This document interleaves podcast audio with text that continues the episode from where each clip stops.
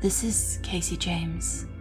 I don't know where exactly I am. I don't know what's going on. There's a lot I don't know.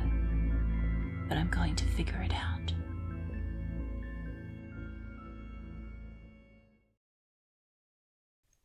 I wasn't dreaming, though. Seriously, I was awake, and a giant snake tried to bite me.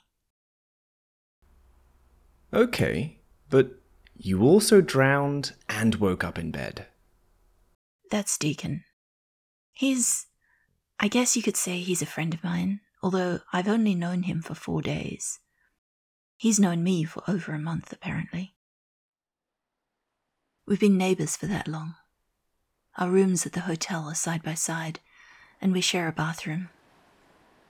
He's nice, although I think he thinks I'm mental. That doesn't mean it didn't happen, I say. After all, if disjointed, dreamlike events mean that something didn't really happen, or isn't really happening, then I could safely write off this entire bloody town as not really happening. Kingsport is the oddest place I've spent any length of time. We're walking on the beach as we talk.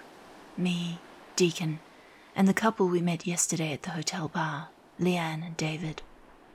Well, I say we met at the bar, but it was one of those I saw you across the tennis court and I liked your vibe situations, really. I was loitering, looking at my phone, watching a magpie across the road intimidate some kid, watching the pretty girl in the red shorts playing tennis. She leaned over again to pick up the ball, and I wondered if it was intentional. I mean, she played tennis really abominably badly. I'm not one to judge here, I can barely hit the ball, but I don't get up on a tennis court and show off the fact. Maybe it was the first time she'd played. Her partner was being a remarkably good sport about it. I wondered if they were a couple. I didn't ask.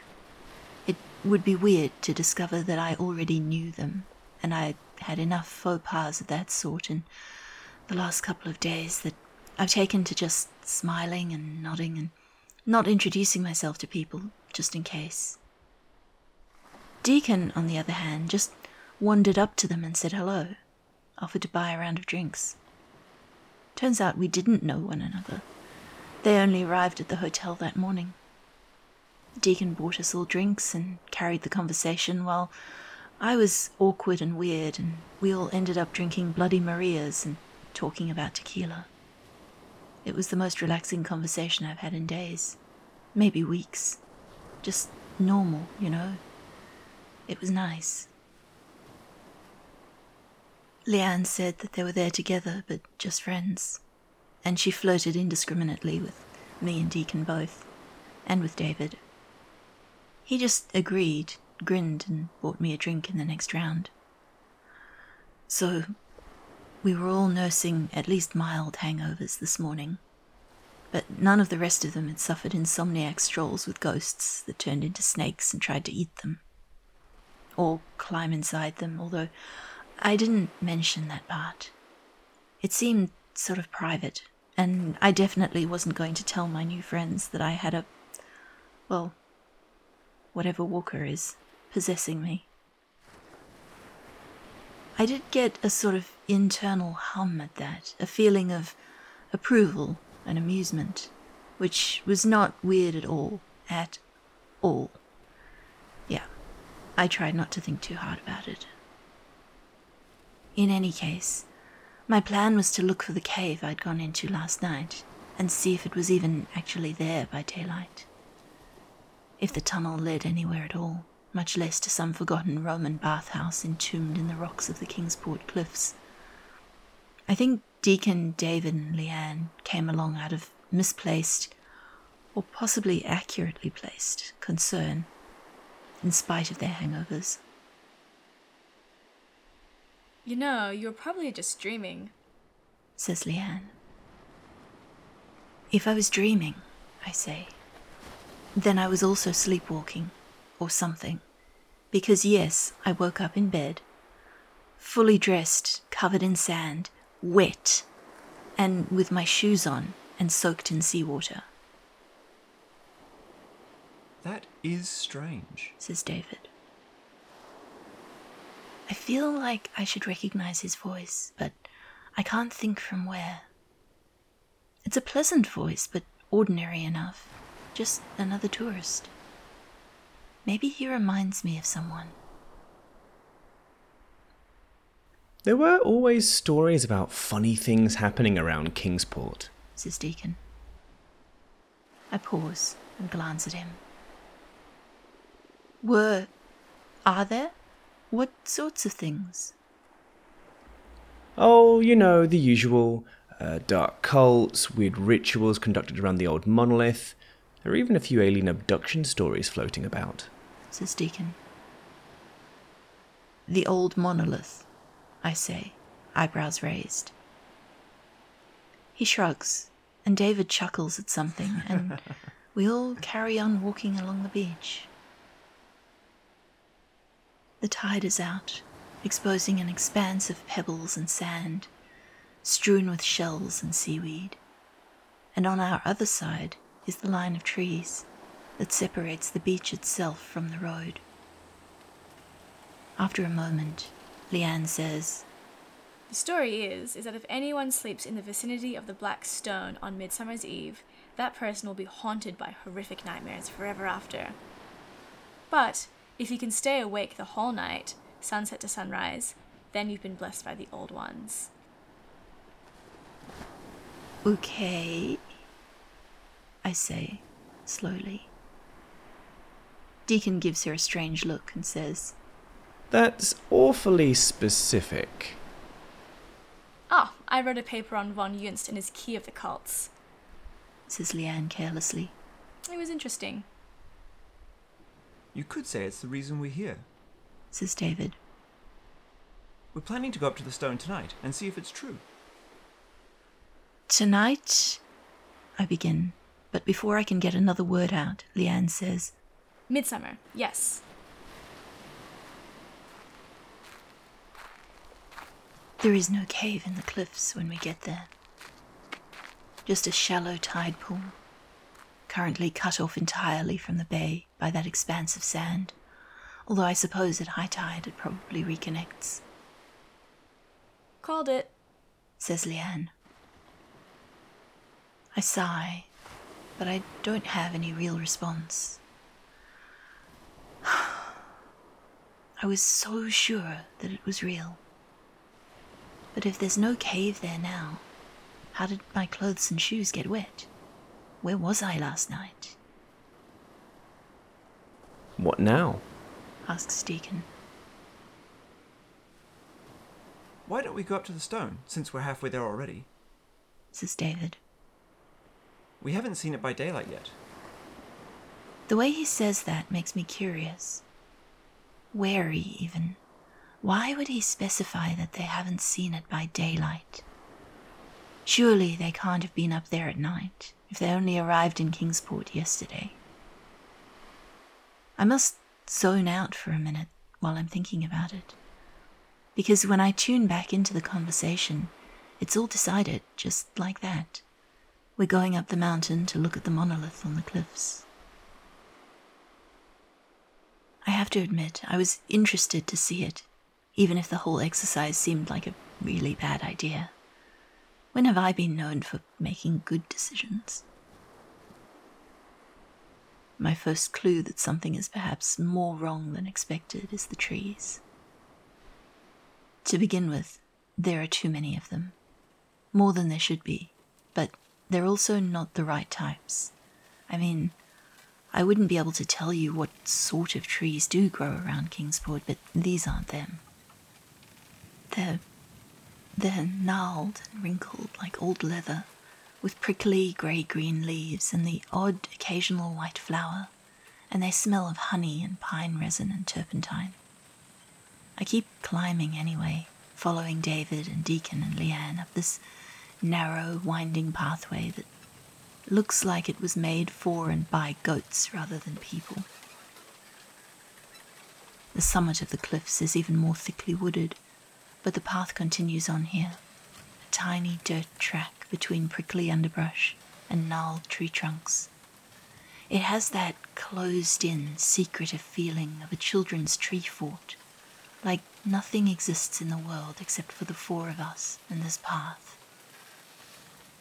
The light is dusty and faded, almost sepia toned, as it filters through the trees, and the sky is a strange, washed out color, streaked with clouds.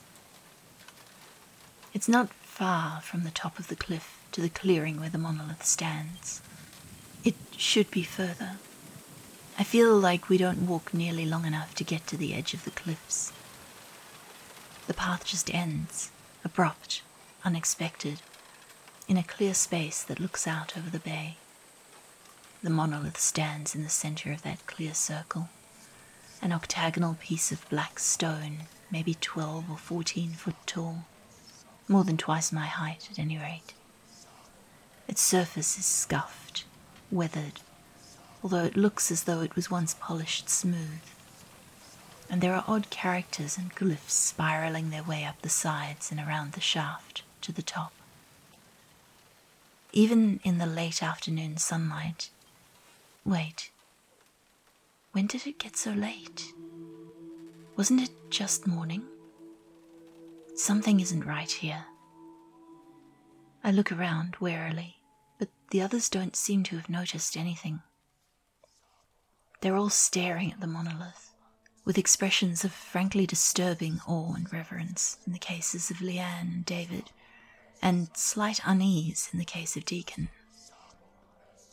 It's not that I don't understand the feelings of awe and unease both, although reverence would be pushing it. The monolith squats there like some sleeping animal, and the shape of it somehow carries a suggestion of dark antiquity, a hint of unnatural events that I can sense through some instinct, in the same way that one senses rather than really hears the flowing of a dark, subterranean river in the night. It used to be the focal point for a coven of witches, says Leanne. Her comment startles me out of whatever reverie I've fallen into, and I blink back into focus. I swear I recognize her voice from somewhere. Somewhere else, I mean. I can't place it, though. Witches, really? Says Deacon. I stare at the monolith, at the weird characters spiraling up its sides like nothing I've ever seen before. Not that I'm that familiar with hieroglyphics in general, but still. Witches, yes, says Leanne. And then she starts reading the sigils on the stone out loud. Ia, ia,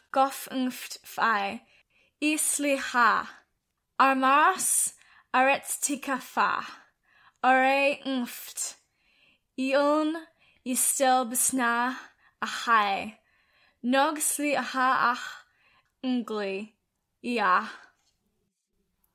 I don't know what language she's speaking, and I don't know how I know that she's reading the sigils rather than just chanting some nonsense words, but I do know it. I even recognize the words. In that foggy deja vu way that you recognize things you've seen or heard in dreams. Ia, ia, goff nft fai, isli ha, armas, arets tik afa, ore nft, ion, istel besna, ahai, nogsli aha ach, ngli, ia. Then David smiles at me, just lightly, and joins in, his voice blending with hers. Ja, Ia, ja, ia, goff goff me gift, fai, fai, isli isli ha, ha, amros, armas, oretika fa, arets tik afa, ore ore gift, nft, iun, ion, istel istel besna, bizna, ahai, aai, nogsli nogsli unglui, ia. I know suddenly where I've heard those words before. As the light fades and the sun slides down the horizon in fast forward motion, I remember the voices, layered, chanting in the kitchen of the bridge house as I tried to wake up. As a silver mist slipped into the room, drifting in what might or might not have been a dream, into the shape of a man.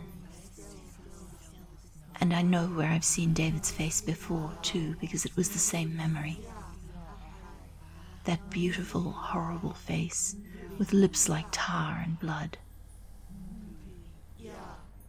I feel sick. In the twilight, there is a man standing between us and the monolith. It no longer looks like a squat and crumbling remnant of some prehistoric tribal religion, but like the spire of some colossal buried black castle. Like the finger bones of a giant, reaching up out of the earth. In front of that black stone, silhouetted against the setting sun, stands a man with antlers on his brow like a king stag. For a moment, he seems like a giant, impossibly tall and broad before I blink, and he's. Well, he's still tall and broad, and as frighteningly wild as a lion or a feral dog. Or a storm, maybe.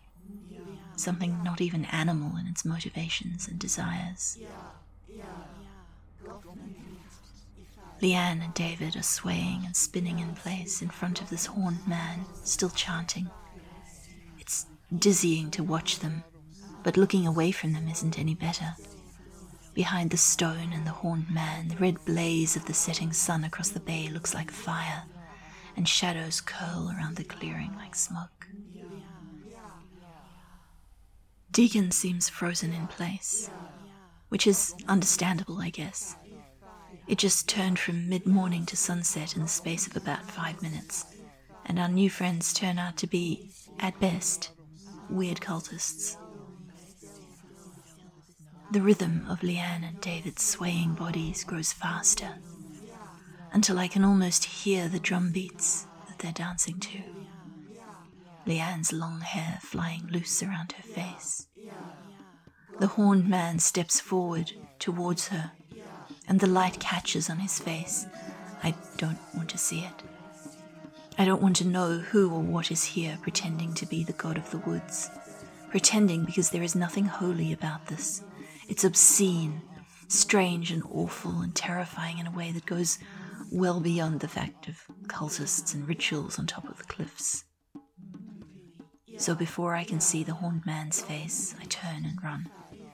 I grab Deacon's hand as I go and try to drag him along with me, although it makes both of us stumble as we go.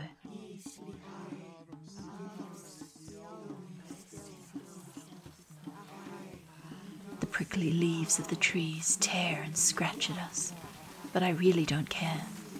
Scratches and grazes, even the risk of a turned ankle running through the woods like this, is not in my list of top ten things to worry about right now. Behind us, the chanting continues, along with that suggestion of drums, played by invisible hands.